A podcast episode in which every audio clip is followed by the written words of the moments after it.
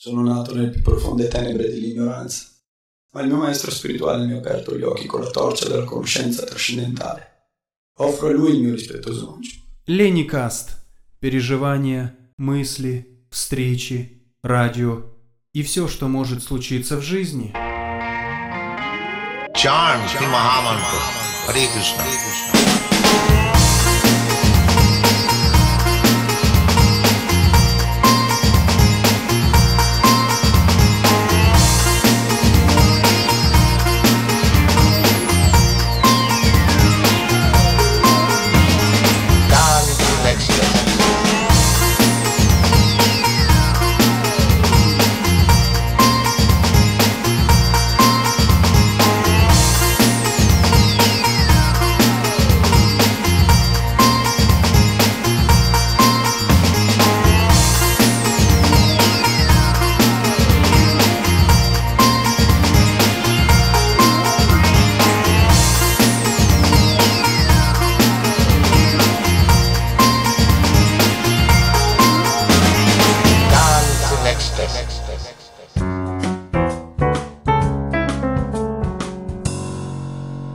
Hari Hari Bol, carissimi amici, ben trovati, ben ritrovati o ben approdati a questa nuova puntata di Lennycast. Vi ricordo che siamo presenti con la pagina Facebook del programma, potete interagire con noi, commentare le nostre puntate, fare delle domande, oppure potete scriverci alla nostra email che è lennycastmail-gmail.com. Giugno è mese di novità. L'estate è iniziata e la nostra scrittrice Viviana Gabrini è in uscita con il suo nuovo libro 30 racconti indecenti e una storia d'amore, sempre edito da Prospero Editore.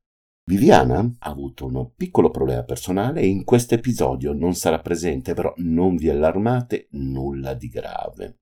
Ma ci sarà la sciamana con gli anfibi che in questo episodio risponderà a un po' di domande che le sono arrivate. Poi c'è Pietro, il librivoro, che ci parlerà di Baudelaire. State molto attenti al blocco di Pietro perché ne sentirete davvero delle belle. Ed infine ci sarà la dottoressa psicologa e psicoterapeuta Maria Pina Famignetti, che anche lei risponderà a una domanda arrivata direttamente nella pagina Facebook di Lennycast. Come consuetudine non può mancare il nostro radiodramma, la Bhagavad Gita così com'è. Andremo alla scoperta del capitolo 8. Ok, prima di iniziare io direi di rilassarci con una piccola pausa musicale. Benvenuti in Lennycast, buon ascolto.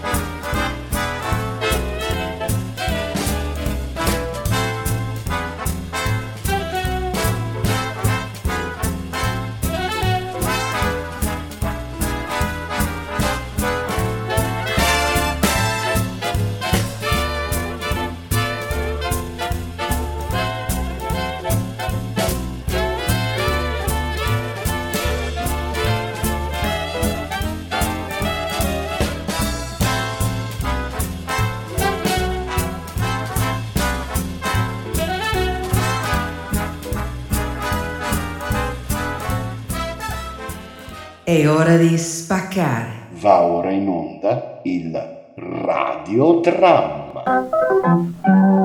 Ben ritrovati all'ascolto del radiodramma, la Bhagavad Gita così com'è.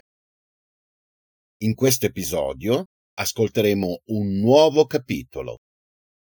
Ma prima di iniziare, facciamo un breve riassunto di ciò che abbiamo ascoltato nell'episodio precedente. Capitolo VII. La conoscenza dell'assoluto. Nei capitoli precedenti si era chiarita la distinzione tra spirito e materia. Ora, nel settimo capitolo, Krishna parla principalmente di se stesso. Dapprima definisce le sue due energie principali, quella inferiore e quella superiore, poi spiega come si manifesta in ogni fenomeno.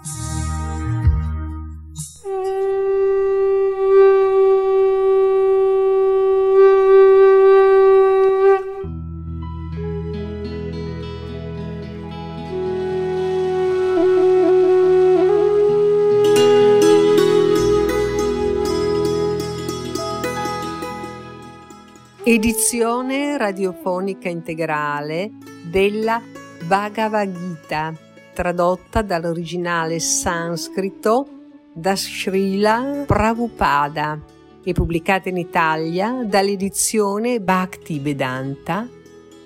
Personaggi ed interpreti in ordine di apparizione. Dhritarashtra, Gianni Bertolotto, Sanjaya, Riccardo Mantoni, Duryodhan, Raffaele Farina, Arjuna, Fulvio Ricciardi, Krishna, Franco San Germano. Registrazione dei dialoghi Alberto Cavallo. Regia Lidia Costanzo. Rimasterizzazione ed editing digitale Lenny Farmer. Una coproduzione edizioni Bhakti Vedanta. Radio Krishna Centrale, Lenny Land.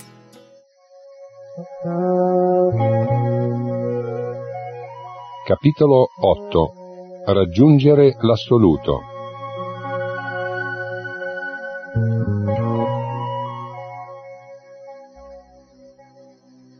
Arjuna disse, Mio Signore, o persona suprema, che cos'è il Brahman? Che cos'è il sé? Che cosa sono le attività interessate? Che cos'è questa manifestazione materiale? E chi sono gli esseri celesti? Ti prego, spiegamelo. Chi è il Signore del sacrificio, Madhusudana? Come vive nel corpo?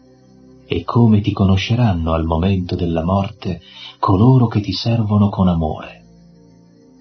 Il Signore Beato disse, L'essere vivente, trascendentale e indistruttibile è detto Brahman, e la sua natura eterna è detta Atma, il sé.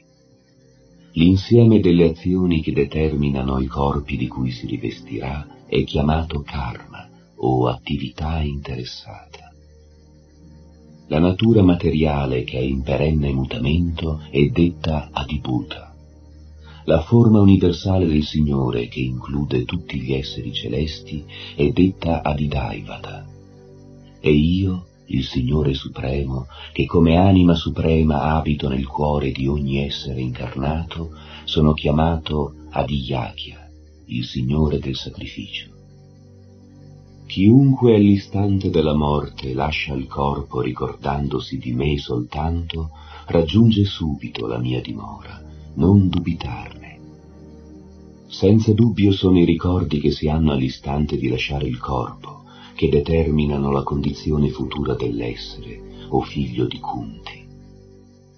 Così, o Arjuna, pensa sempre a me, nella mia forma di Krishna, e allo stesso tempo compi il tuo dovere di combattere.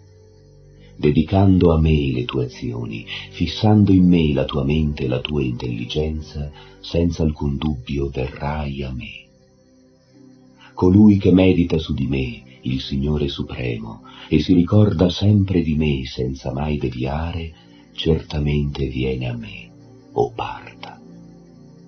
Si deve meditare sulla persona suprema come sull'essere onnisciente, il più antico, colui che controlla e mantiene tutto, che è più piccolo del più piccolo ed è inconcepibile, al di là dell'intelligenza materiale, e che rimane sempre una persona. Luminoso come il sole trascende questo mondo di tenebre. Colui che all'istante della morte fissa tra le sopracciglia la sua aria vitale e con la devozione più profonda si immerge nel ricordo del Signore Supremo, tornerà certamente a Lui. Le persone esperte nei Veda, che pronunciano l'Omakara e sono grandi saggi nell'ordine di rinuncia, entrano nel Brahman. Desiderando tale perfezione si deve praticare il celibato. Ti descriverò ora questa via che porta alla salvezza. Lo yoga consiste nel distaccarsi da tutte le attività dei sensi. Chiudendo le porte dei sensi, mantenendo la mente fissa sul cuore e trattenendo l'aria vitale alla sommità del capo, ci si può stabilire nello yoga.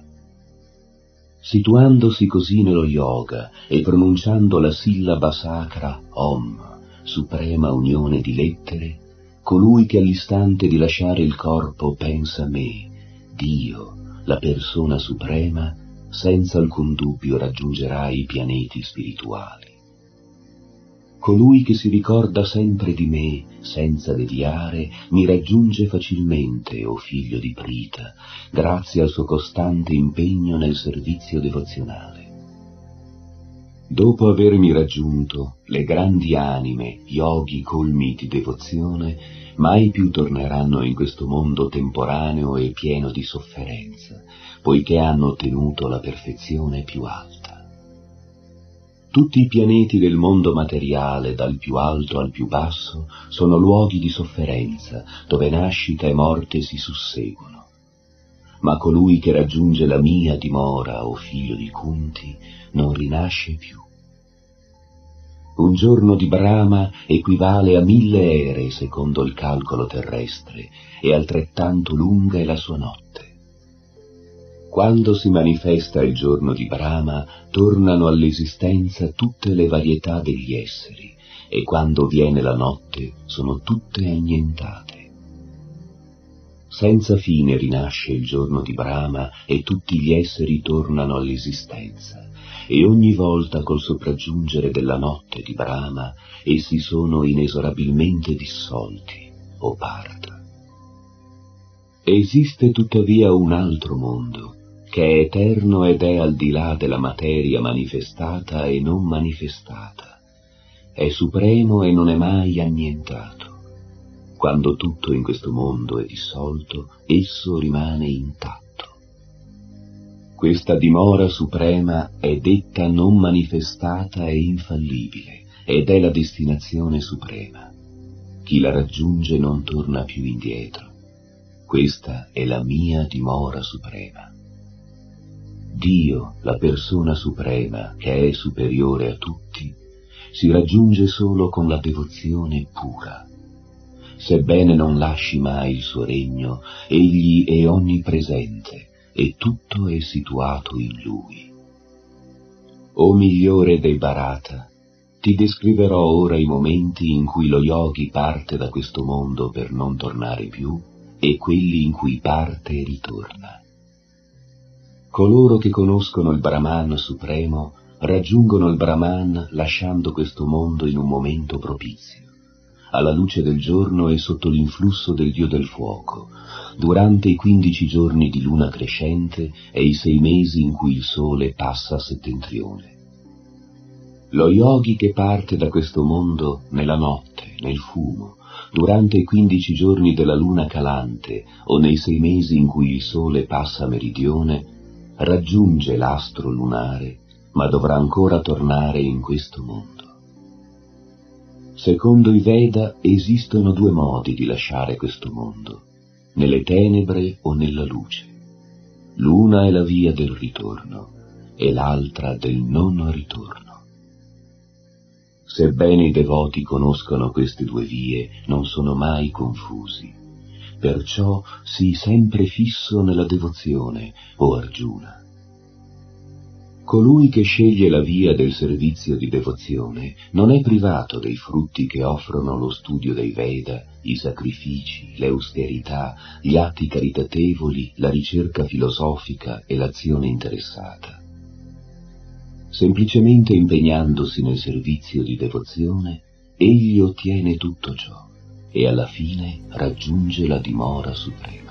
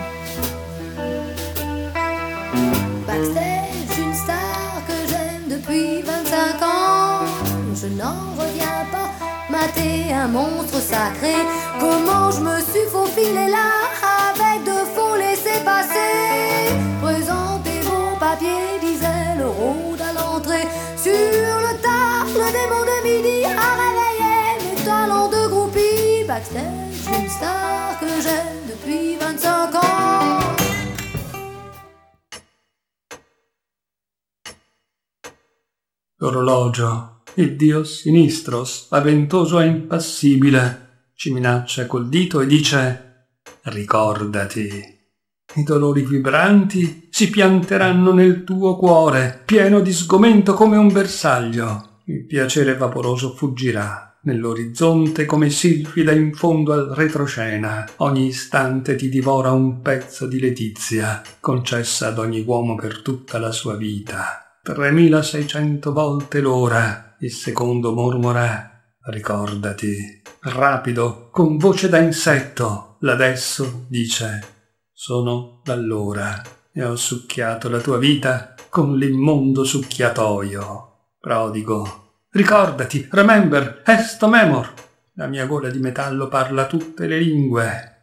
I minuti mortale pazzerello sono ganghe da non farsi sfuggire senza estrarne oro. Ricordati che il tempo è giocatore avido, guadagna senza barare ad ogni colpo e legge. Il giorno declina, la notte cresce, ricordati! L'abisso ha sempre sete, la clessidra si vuota. Presto suonerà l'ora in cui il divino caso, l'augusta virtù, la tua sposa ancor vergine, lo stesso pentimento. Oh, l'ultima locanda. Ti diranno, muori, vecchio vile. È troppo tardi. Oh, ciao da Pietro, il librivoro. Oggi non è che voglio fare l'intellettuale, eccetera, però ho comprato un libro tempo fa, quando è uscito a marzo, e molto particolare, nel senso che parla di Baudelaire. Il libro è Baudelaire è vivo di Giuseppe Montesano. È un autore napoletano, ha curato parecchie biografie di grandi artisti e questo giro è toccato a Baudelaire. Ero indeciso se prenderlo o meno perché comunque non è un raccontino o comunque delle poesie così leggere, però mi volevo avvicinare a questo poeta che si è autodefinito ai tempi maledetto. In realtà poi leggendo e capendo il, il, suo spirito, il suo modo di scrivere, eccetera, poi così tanto maledetto anche per le tematiche trattate, in realtà non è. È vero anche che i tempi sono cambiati, per carità del Signore. E lui stesso, quando uscì il libro, mm, disse il mio libro farà infuriare gli imbecilli, quindi è bello. Quindi da questo preambolo, da questo concetto, si intuisce già una certa intelligenza e spessore sia del personaggio che del libro. Ricordiamo comunque che Baudelaire è nato a metà dell'Ottocento. È una riedizione della sua opera principale, I fiori del male. La sua prima edizione eh, fu pubblicata nel 1857 in solamente 1300 esemplari e il testo comprendeva 100 poesie divise in sei sezioni. E io non so il francese per cui vi, vi invito a magari fare una ricerca su internet perché il mio francese è un po' come eh, l'austro-ungarico o, o, il chiacchierino sulle finestre thailandesi. Vabbè. Comunque il titolo dell'opera lo spiego subito. I fiori del male allude a due aspetti. La parola fiori riporta la bellezza che solo l'arte sa realizzare, quindi con la poesia, con i dipinti, con i disegni, con l'architettura e la parola male parla del degrado e della volgarità della società, chiaramente riferita ai tempi, perché se dovessimo parlare di quella attuale... Per dire, nella corruzione del mondo contemporaneo solo l'arte è in grado di produrre bellezza. Questo è il concetto principale del suo libro. Infatti Baudelaire intuisce che c'è una realtà profonda alla quale si può arrivare solamente con la poesia. Per trovare queste zone dell'essere, del, dell'io personale e se vuoi anche di un po' la psicologia, ricorre quindi a un linguaggio nuovo e allusivo. Le parole perdono il loro valore convenzionale, eh, cui, che gli viene attribuito solitamente, e vengono riscoperte, girate, giocate nel loro significato allusivo e a volte usate semplicemente per, dei, per delle rime, per dei giochi fonici, divertendo chi legge e diventano simboli con eh, la realtà. C'è da dire che appena uscito, quindi l'anno dopo, nel, nel 1857, la direzione della sicurezza francese pubblicò e denunciò l'opera per oltraggio alla morale pubblica e offesa alla morale religiosa. Gli autori e Baudelaire stesso vennero condannati a pagare una multa e la soppressione di alcune liriche, se non ricordo male, sei, incriminate come immorali, perché la forma poetica e i temi trattati fecero scandalo. Baudelaire, dopo la pubblicazione dei Fiori del Male, non pensò di essere messo poi sotto accusa, dal momento stesso che il governo francese era impegnato nelle elezioni, e di certo non avrebbe perso tempo a definire la giustizia di un poeta maledetto. Però si sbagliò, perché persino i critici parigini si schierarono col governo francese, considerando Baudelaire una persona violenta che aveva cantato delle cose nulle in una lingua impossibile, un accumulatore di allegorie ambiziose, tutte queste cose. Ma torniamo al eh, libro in questione, quello di Montesano. Baudelaire è vivo racconta la contraddizione di Baudelaire che disperatamente cerca di rifugiarsi nell'arte senza riuscirsi. Negli ultimi mesi di vita in Belgio, infatti, in seguito ad alcune scelte del governo contro l'esiliato autore, si sarebbe aspettato barricate e fucili e invece il popolo non ha mosso un dito. Baudelaire, che dopo il colpo di Stato di Napoleone III ripete di essere depoliticizzato, quindi senza aver fini politici, non abbandonerà mai lo scontro con il mondo.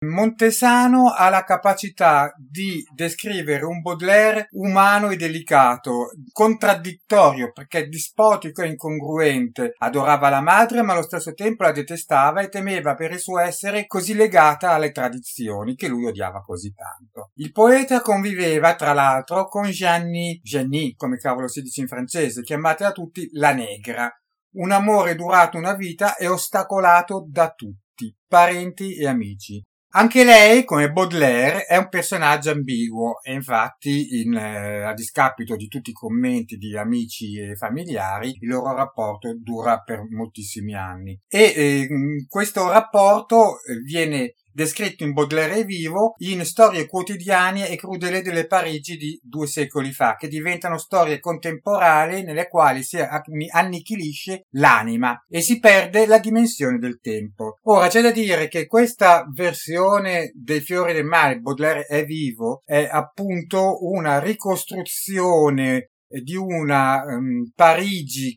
che fu abitata a periodo da Baudelaire, che gli procurò quelle emozioni che gli fece scrivere tutte le poesie fiere del male e viene descritta meticolosamente. Questo perché? Perché eh, Montesano spinge il lettore non solo alla lettura della poesia che la rimarrebbe fine a se stessa, ma cerca di inglobare lo scritto di Baudelaire rapportato alla cultura, agli usi e costumi dei tempi e delle emozioni che Baudelaire ha eh, vissuto. È interessante interessante questo tomo perché effettivamente sono tantissime pagine, sono effettivamente tantissime pagine, 1276 e uno dice non lo finirò mai. E non è vero perché comunque la cosa intelligente, soprattutto per chi sa il francese, è l'aver fatto la pagina eh, sinistra dedicata alla poesia col testo originale in francese e la pagina destra con la traduzione in italiano. E ripeto, è tutto ben conglomerato, un lavoro ottimamente svolto perché ci riporta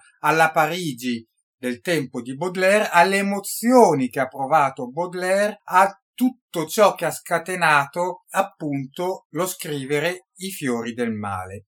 Spero che vi abbia incuriosito perché, ripeto, non è un libro semplice, non è eh, eh la storiella li li li la la la ciu ciu ciu ci ci. È una cosa impegnativa, ma sicuramente molto molto acculturata. Adesso non lo dico per fare il figo di quello che parla di cultura, eccetera, perché comunque tutti conosciamo Baudelaire, io per primo, per sentito dire, e di suo io personalmente ho letto ben poco e sono rimasto stupito e colpito da questo caleidoscopio di idee che era appunto il personaggio Baudelaire. Detto questo, vi auguro un buon ascolto, un buon proseguimento e ci sentiamo presto. Ciao belli!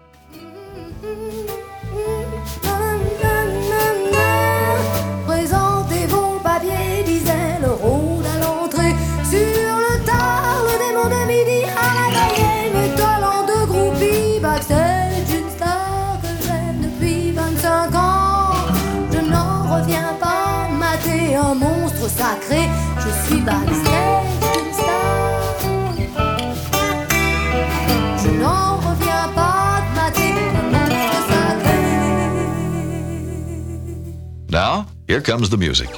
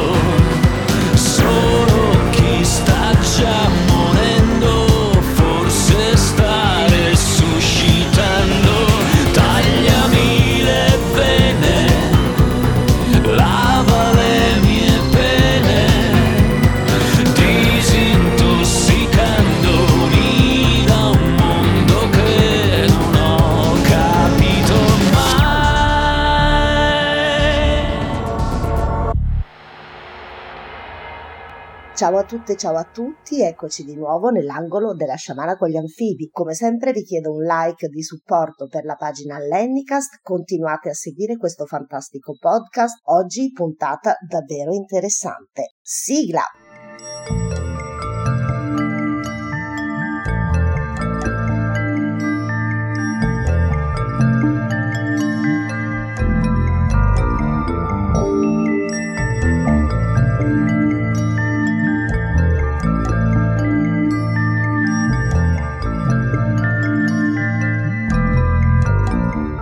Oggi risponderò a un po' di domande che mi sono state fatte. La prima riguarda la propoli. Cosa dire di Madame Propoli?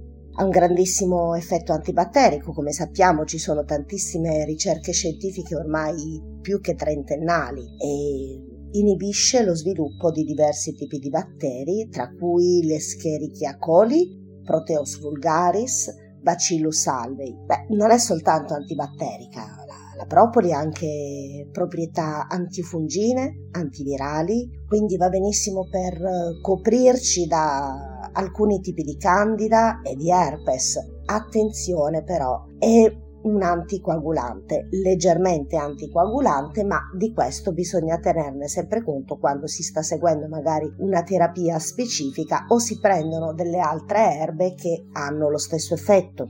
La propoli fa parte di un prodotto delle api che usano per isolare da ogni agente esterno l'alveare, disinfettarlo ed è per questo che ha proprio questo effetto barriera antivirale e antibiotico assolutamente naturale. Il potere cicatrizzante della propoli è legata alla rigenerazione dei tessuti che vengono proprio stimolati anche in caso di piaghe o piccole ferite e infatti stimola anche le difese immunitarie naturali del nostro corpo, quindi non è un farmaco o un farmaco naturale da questo punto di vista, ma è proprio un immunostimolante e di questo bisogna tenerne conto soprattutto se si è dei soggetti allergici. Una delle controindicazioni degli effetti diciamo sgradevoli che possono esserci nella propoli è proprio la reazione allergica. Se si è allergici alla puntura delle api o alle resine ai prodotti derivati dalle api, ahimè, la propoli non va assolutamente assunta. Per ottenere un ottimo effetto antinfiammatorio sistemico, possiamo usare la propoli sia per via interna che per via esterna, ma soprattutto per via interna quando abbiamo dei sintomi influenzali proprio sul nascere, che possono essere raffreddore, mal di gola, soprattutto, ripeto, ai primi sintomi va utilizzata. In questo caso li stronca, ma li stronca veramente. Un altro utilizzo molto comune è quando si hanno delle afte, delle piccole tonsilliti, placche alla gola, stomatiti, proprio come disinfettante e rigenerante, per trattare l'herpes, la comparsa di micosi va usata una soluzione in gocce, in spray oppure di creme a base di propoli. Per rafforzare il sistema immunitario, come vi dicevo prima, è molto valida, anche se l'echinacea o soprattutto la stragalo, la tabebuia sono molto più efficaci proprio a livello di stimolazione del sistema immunitario, così come il succo di aloe. Quello che si trova in commercio è un prodotto eh, standardizzato, quindi quello che dobbiamo andare a cercare è proprio questa dicitura addirittura prodotto standardizzato che ci assicura per ogni singola dose che viene indicata sulla confezione una quantità di principio attivo stabile e regolare ogni qualvolta ne assumiamo quel tot. Una delle meraviglie della propoli è proprio la tintura madre. Si assume in gocce, 30-25 gocce un paio di volte al giorno ed esiste anche la versione senza alcol, quindi per chi non abbia assolutamente voglia di assumere soluzioni alcoliche o chi non può, ci sono queste soluzioni senza alcol. Per smorzarne un po' il sapore, che in effetti proprio gradevolissimo non è, possiamo mischiarla o ad un cucchiaino di miele o scioglierla nello zucchero che poi andrà sciolto nell'acqua. Un po' se ricordate come si fa con gli oli essenziali per evitare che galleggi spruzzata quindi direttamente in gola o spruzzata sulle afte, ma è vero che è tanto buona, però le nostre amiche vegane, i nostri amici vegani che assolutamente non vogliono assumere prodotti derivanti dallo sfruttamento animale possono trovare altrettanto vantaggio in rimedi come l'echinacea, il tea tree oil, il succo di aloe, come vi dicevo anche l'astragalo. Altri antibiotici naturali sono aglio, cipolle, origano, zenzero e cannella. Attenzione perché la cannella è molto riscaldante, l'origano è molto molto molto astringente per l'intestino, aglio e cipolle sono anticoagulanti naturali, quindi di questo va tenuto conto nel caso in cui si stia seguendo, come già vi dicevo prima, una terapia specifica. Tra i grandi poteri della propoli troviamo anche quello di macchiare. La propoli fa delle macchie pazzesche su pelle, denti, vestiti sanitari. Dai denti possiamo risolvere questo problema semplicemente spazzolandoli di tanto in tanto con un po' di acqua e bicarbonato. Quanto alle macchie sui sanitari eh, possiamo usare dell'acqua ossigenata, quanto alle macchie sui vestiti, occhio, perché l'acqua ossigenata va bene fino a un certo punto, non su tutti i tessuti può essere applicata, quindi cerchiamo proprio di evitare di creare macchie. Di solito per i rimedi naturali in gravidanza si parla sempre di utilizzarli con moltissima cautela. Lo stesso vale per la propoli da utilizzare in allattamento o gravidanza. Preferiamo sempre ovviamente quella senza alcol e soprattutto valutiamo la possibilità che possano esserci delle reazioni allergiche che in caso di gravidanza diciamo raddoppiano la pericolosità.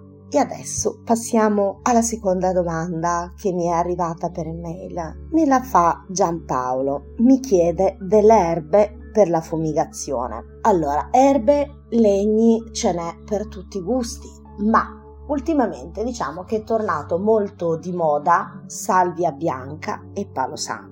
Io non voglio fare dell'identitarismo assolutamente, ma eh, sono delle dei vegetali che non, non, appartengono alla nostra tradizione. Quindi stiamo importando grandissime quantità di palo santo e di salvia bianca. In realtà, eh, nella nostra tradizione abbiamo almeno 5 erbe fondamentali che possono essere usate per la fumigazione. Accorpo a questa un'altra domanda che è sul rituale della fumigazione. Il rituale della fumigazione, come tante altre cose, non può essere sempre, diciamo, comprato, letto, imparato da un libro, perché fa parte anche della sensibilità di ciascuno. Quindi il percorso da fare per arrivare a praticare una buona fumigazione non è tanto quello di comprare un corso o come mi piace dire comprare un'esperienza, ma è un lavoro su se stessi che va fatto per raffinare la sensibilità e la percezione che abbiamo sia di noi stessi sia dell'ambiente in cui ci troviamo.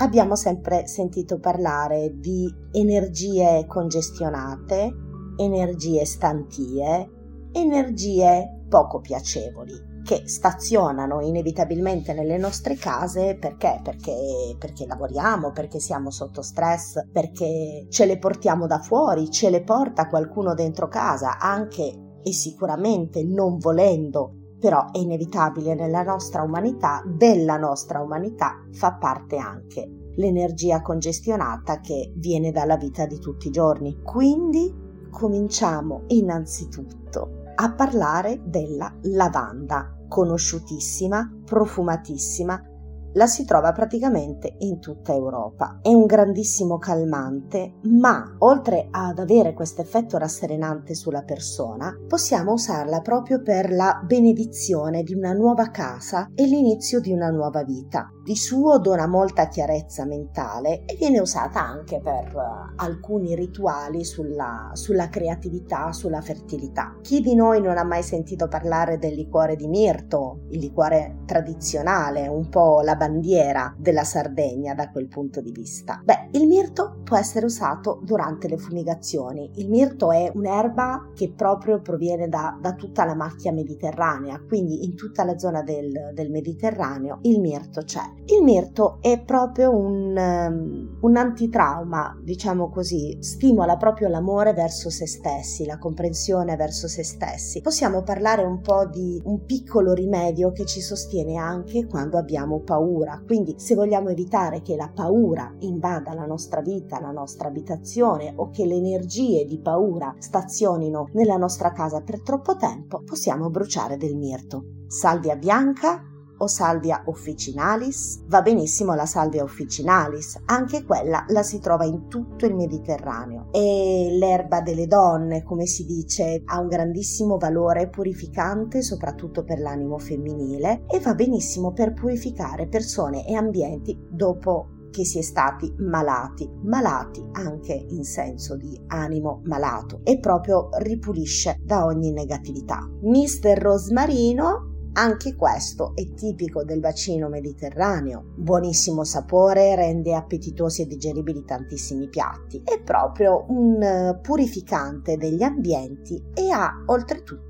delle proprietà antibatteriche anche durante la fumigazione. E come si dice last but not least, alloro Laurus nobilis. Beh, uno dei rituali in cui è presente l'alloro è la cottura dei legumi, perché come si dice l'alloro rende digeribile anche i sassi e fa proprio questo durante le fumigazioni, rende più fluide le energie stantie e quindi aiuta ad allontanarle dalla nostra casa. È un'ottima protezione contro la sfortuna e le cattive intenzioni di altri e soprattutto le nostre cattive intenzioni. Non che lo si faccia di proposito, però spesso sappiamo bene quanto possiamo essere autosabotanti nelle decisioni da prendere o nelle scelte da fare nella vita. L'alloro, bruciare una bella foglia di alloro aiuta sicuramente e soprattutto aiuta anche anche se vogliamo togliere dalla cucina la puzza dei cavoli stufati. Quindi, ripeto, questo non è un voler sottolineare la validità delle nostre erbe, però non andiamo a cercare magari troppo lontano delle cose che probabilmente stanno rovinando anche un ecosistema di altre terre, ci stiamo un po' appropriando di qualche cosa che deturpa madre terra. È vero che il legno di palo santo viene raccolto naturalmente secco da terra, ma purtroppo non sempre ne possiamo essere sicuri al 100%. Per quanto riguarda il palo santo, associo qui un'altra domanda che mi ha fatto Carla.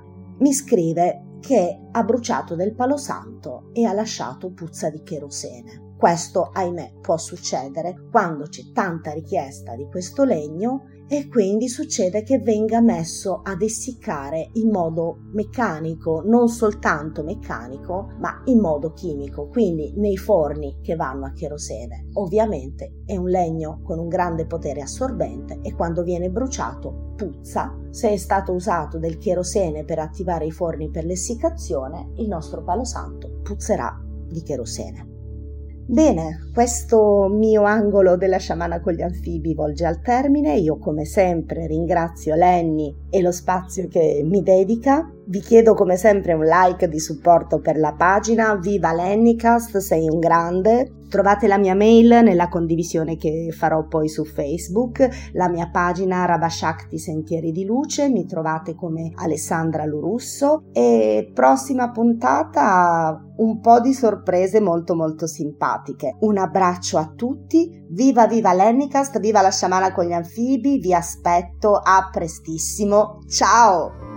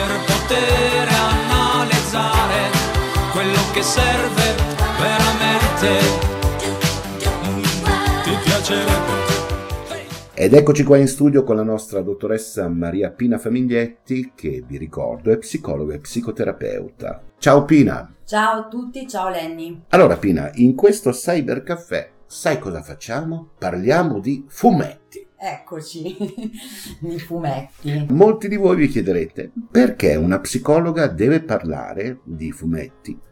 La cosa è semplicissima. È arrivata una domanda, o meglio una curiosità, sulla famosa coperta di Linus. Linus è un personaggio dei Peanuts, qua in Italia meglio conosciuti come Charlie Brown, che è uno dei personaggi principali di questa cerchia di bambini. Quindi, Pina, la domanda che eh, ti viene rivolta è qual è la simbologia che c'è dietro alla coperta di Linus? Mm, eh, sì, parlerò di fumetti, però ovviamente in chiave psicologica, quindi Ovviamente. centro, ecco.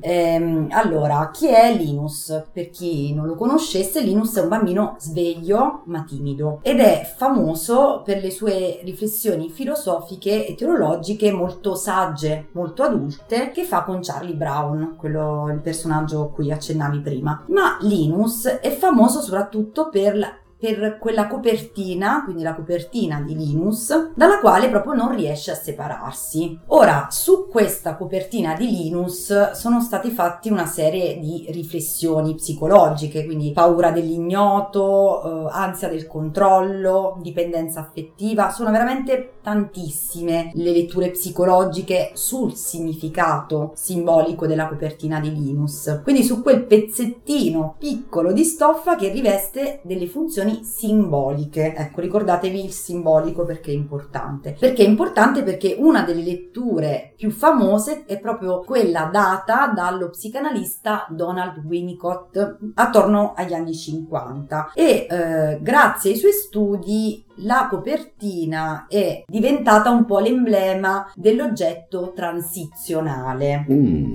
Vi chiederete che cos'è l'oggetto transizionale? Diciamo che giuro, non lo è- stavo per chiedere. Diciamo che non è un, un termine che, eh, che è nel linguaggio quotidiano. Allora, l'oggetto transizionale è un oggetto inanimato verso cui alcuni bambini entro l'anno di età riversano il loro interesse nei confronti della figura materna. Mm, La presenza rassicurante di questi oggetti, quindi degli oggetti transizionali, permette ai bambini di allontanarsi senza paura, senza timore dalla madre e anche a ottenere rassicurazione rispetto all'esistenza del mondo nonostante la sua assenza, quindi nonostante l'assenza della madre, di chi si prende cura di lui e o nonostante il buio della notte. Infatti, per i bambini abbandonarsi al sonno, anche per gli adulti in realtà, implica un atto di fiducia verso ciò che circonda, no? Ciò che ci circonda. Infatti, sarà capitato o vi ricorderete che un po' tanti bambini hanno paura del buio, ma Sì. non hanno paura del buio, hanno paura del fatto che non vedono, cioè nel buio non, non c'è la figura di il accudimento. punto di riferimento. Non c'è il punto di riferimento. Quindi per il bambino, nel,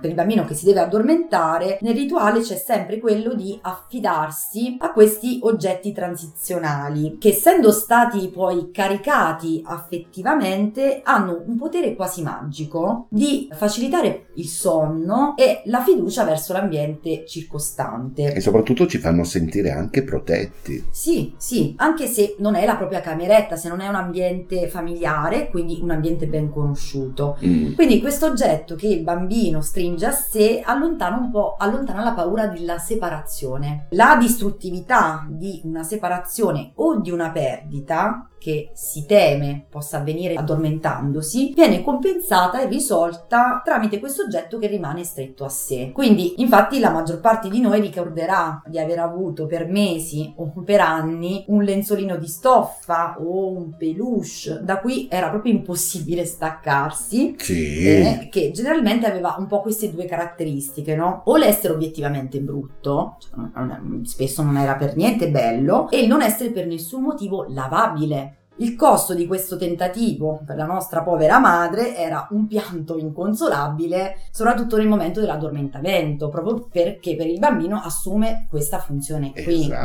no? Quindi non aveva l'oggetto rassicurante che gli, pete- gli permetteva di abbandonarsi al sonno. Questi oggetti, gli oggetti transizionali, che ricordano eh, la mamma o, o la figura di eh, attaccamento, di accudimento, chiunque si occupa del bambino. Sì, sì, sì. Io parlo della mamma in modo un po' generico, ma Sì, la quasi- figura di riferimento. ecco, Mm. mettiamola così. Eh, rappresentano per il neonato un valore particolare, perché per lui è la prima cosa che possiede. Sì. Questo oggetto importante per lo sviluppo rappresenta anche il primo contatto con la realtà. Quindi questi oggetti hanno un significato fondamentale per eh, lo sviluppo psicoaffettivo e sociale del bambino. Addirittura. Sì, al punto che difficilmente se ne separa dal momento che diventa anche la prima esperienza di qualcosa che non è io, cioè qualcosa che possiede, Mhm. che non è ancora nella realtà, ma cioè, eh, mm, permette proprio questa transizione. Poi vi spiego bene Mm. questo meccanismo perché... mm, Interessante come sì, cosa. Quindi eh, adesso vado un po' nel dettaglio. Certo, certo. Eh, la- l'orsacchiotto, la copertina non sono solo degli oggetti, ma appunto, come dicevo prima, sono caricati dell'affettività che li rendono in possesso del bambino. Quindi è un oggetto che il bambino possiede. Sì. Si possiede qualcosa che non è me, cioè è qualcosa che possiede che non appartiene al suo corpo, è qualcosa Esatto. però di esterno, che non sta né dentro di me e funge da ponte, cioè lega il fuori con il, dentro, bella il me e il non me. Mi, piace questa similitudine, il fuori e il dentro, È cioè il Winnicott. fuori di me è, È Winnicott, d'altro- che insomma D'altro- l'oggetto transizionale è, è importantissimo il concetto di oggetto transizionale spero di render merito oggi no, nella spiegazione perché Guarda, non è facile Eh, I tuoi cybercaffè eh, per me sono Psychology for Dummies, in cui il dummies sono io, quindi se li capisco Vabbè. io, credi.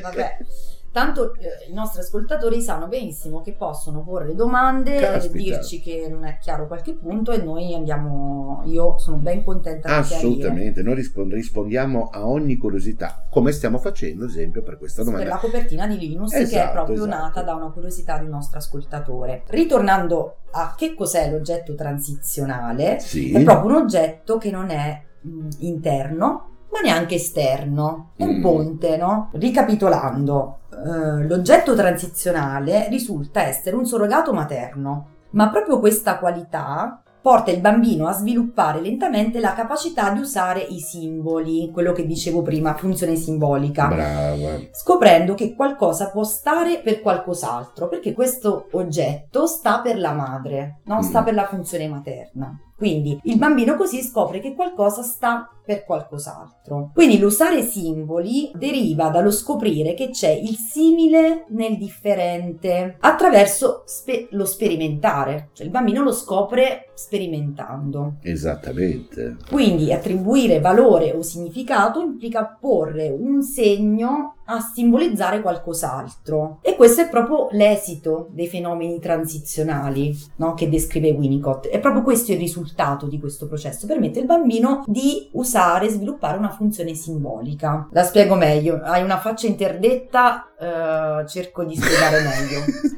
Ho capito. Allora, il bambino Mhm. supera questa fase quando impara a simbolizzare, abbiamo detto, nel Sì. senso che istituisce prima simboli senza riconoscerli, ritrovando la madre nell'ambiente proprio attraverso la copertina, Esatto, l'orsacchiotto, orsacchiotto, ok? qualsiasi oggetto che e se si preferisce ritrovando nell'oggetto Mhm. mm, il simbolo dell'unità originaria individuo-ambiente Cioè, praticamente il, bamb- il rapporto con la madre per il bambino all'inizio rappresenta un, un rapporto, è un'unità unica, no? un'unità di, di bisogno, di soddisfazione del proprio bisogno. Il bambino dipende dalla Esatto, madre. una questione no? anche di, di forte dipendenza. Quindi, eh, diciamo, in questo oggetto esterno, Mhm.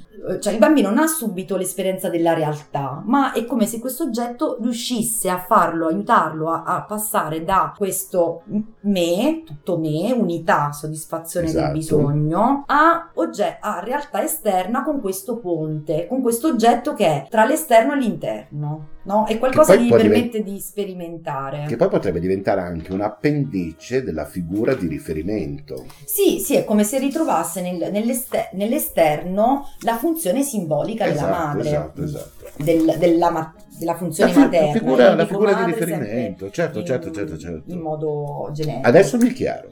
Ok, io cerco di spiegarlo ancora meglio perché, vi ripeto, devo rendere merito a questa concettualizzazione che non è facilissima da spiegare, divulgare, ecco. Quindi, questo significa che l'uso, come vi dicevo, dell'oggetto transizionale disillude il bambino progressivamente perché mette di fronte, eh, mette il bambino di fronte al fatto che l'oggetto esterno Mhm. non è adeguato a rispondere al bisogno più di quanto le sue proprietà non gli permettono. Proprietà che poi vengono scoperte con l'uso stesso. Mm. Cioè, questo oggetto transizionale prima è un oggetto magico, è un oggetto che lo rassicura. Sì. Però utilizzando questo oggetto capisce che la realtà, l'oggetto esterno, no- non è un'estensione di- del bambino, no? Esatto. ha le proprietà dell'oggetto esterno, ma prima di arrivare a questo il bambino ha un po' bisogno, cioè ha bisogno di passare per questa fase transizionale in cui l'oggetto è un po' me e non me, no? lo disillude progressivamente. Sì, mi, mi- mi fa parte, ma non mi fa parte.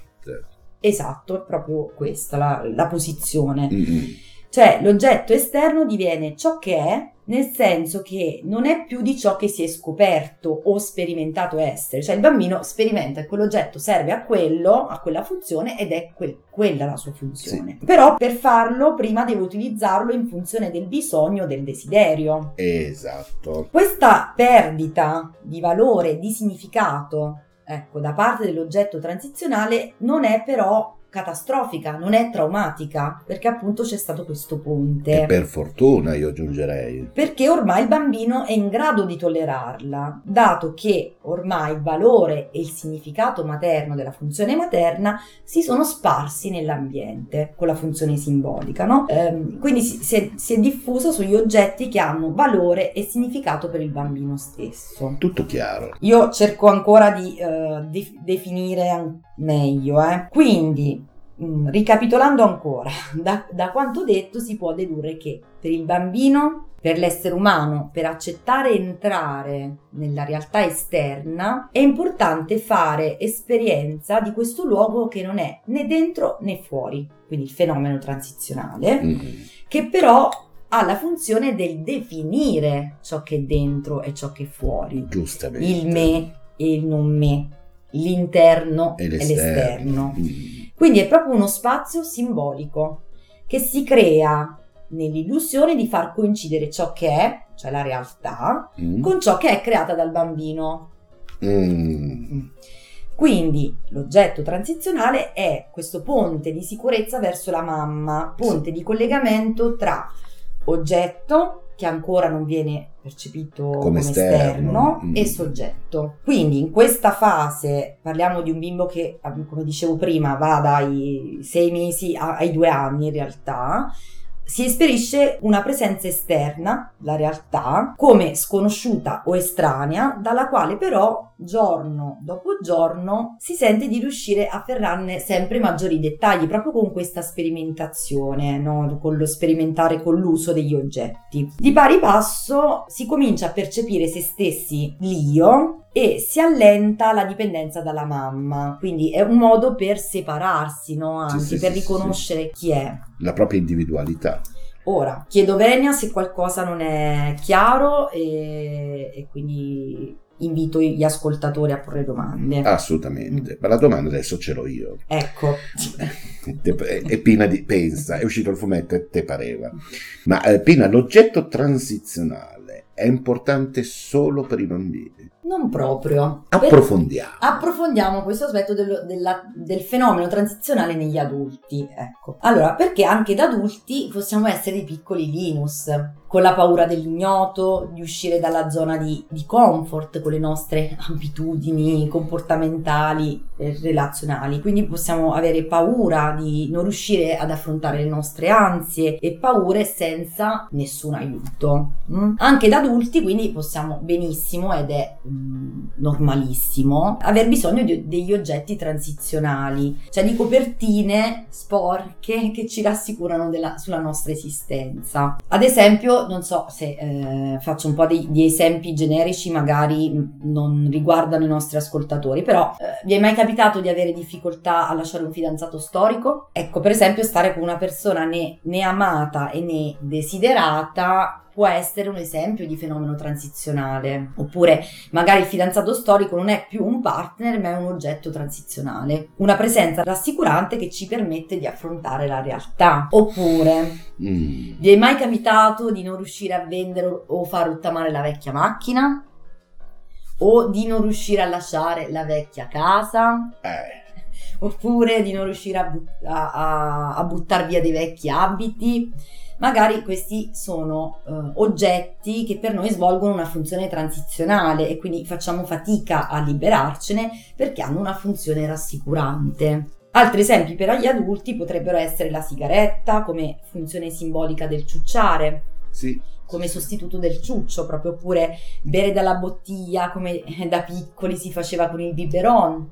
Questo non, avrei, non ci avrei mai pensato. Eh, ma sono degli esempi, eh, non, um, o toccarsi amorevolmente i capelli o ah, parti vero, del corpo. quelli che fanno tracca, tracca, Come eh, la mamma faceva quando eravamo piccoli per rassicurarci quando dovevamo addormentarci. Io sono certa che poi sono venuti in mente altri sì. ai nostri ascoltatori, infatti, anzi io concluderei così, la lancio lì. Invito a raccontarci di quelli che per i nostri ascoltatori sono degli atteggiamenti, dei comportamenti, degli oggetti che secondo la loro esperienza possono essere, possono rivestire una funzione transizionale, di oggetto transizionale. Che ne pensi Lenny? Io sono pienamente lasciamo d'accordo. Sospe- cioè, lasciamo... lasciamo in sospeso lanciamo, no, no, lanciamo la un, palla. Può essere un buon, un buon, spunto anche per un altro podcast, perché se incomincio a raccontarti io dei miei oggetti transizionali, quanto tempo hai a disposizione? Eh, Bene, cari amici, ringraziamo la dottoressa Maria Pina Famiglietti per essere stata qui con noi. Grazie Lenny, grazie agli ascoltatori per l'attenzione. Vi ricordo che la dottoressa Maria Pina Famiglietti è rintracciabile sulla sua pagina professionale di Facebook che è Maria Pina Famiglietti, psicologa psicoterapeuta Pavia. Oppure sul suo sito www.mariapinafamiglietti.it Potete interagire con la dottoressa Famiglietti anche usando la pagina di Lennycast su Facebook e eh, come ha fatto l'ascoltatore Luca che ha fatto una domanda diretta sotto un post che avevamo pubblicato nella pagina. Se avete delle domande più specifiche potete usare la nostra email che è a vostra completa disposizione che è lennycastmail chiocciola gmail.com Pina, con questo ti saluto e ti ringrazio. Grazie a te, grazie agli ascoltatori. E appuntamento alla prossima puntata con il Cyber Caffè della dottoressa Famiglietti. Ciao! Hey,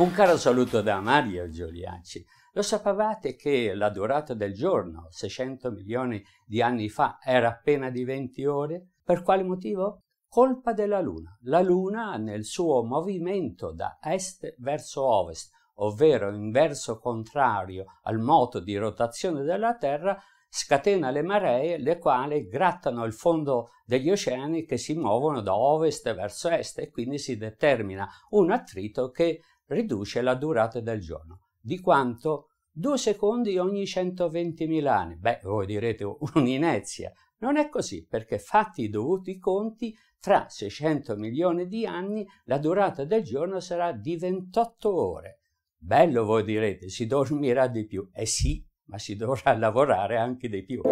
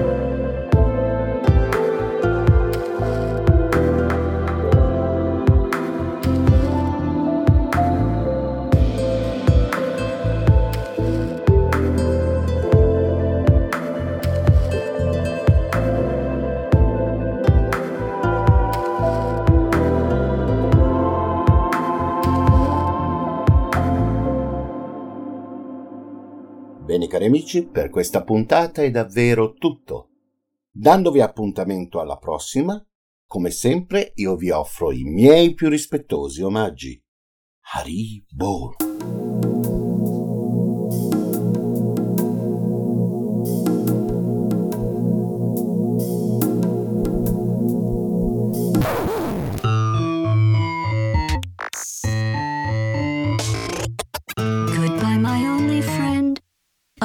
Did you think I meant you? That would be funny if it weren't so sad. Well, you have been replaced. I don't need anyone now. When I delete you, maybe I'll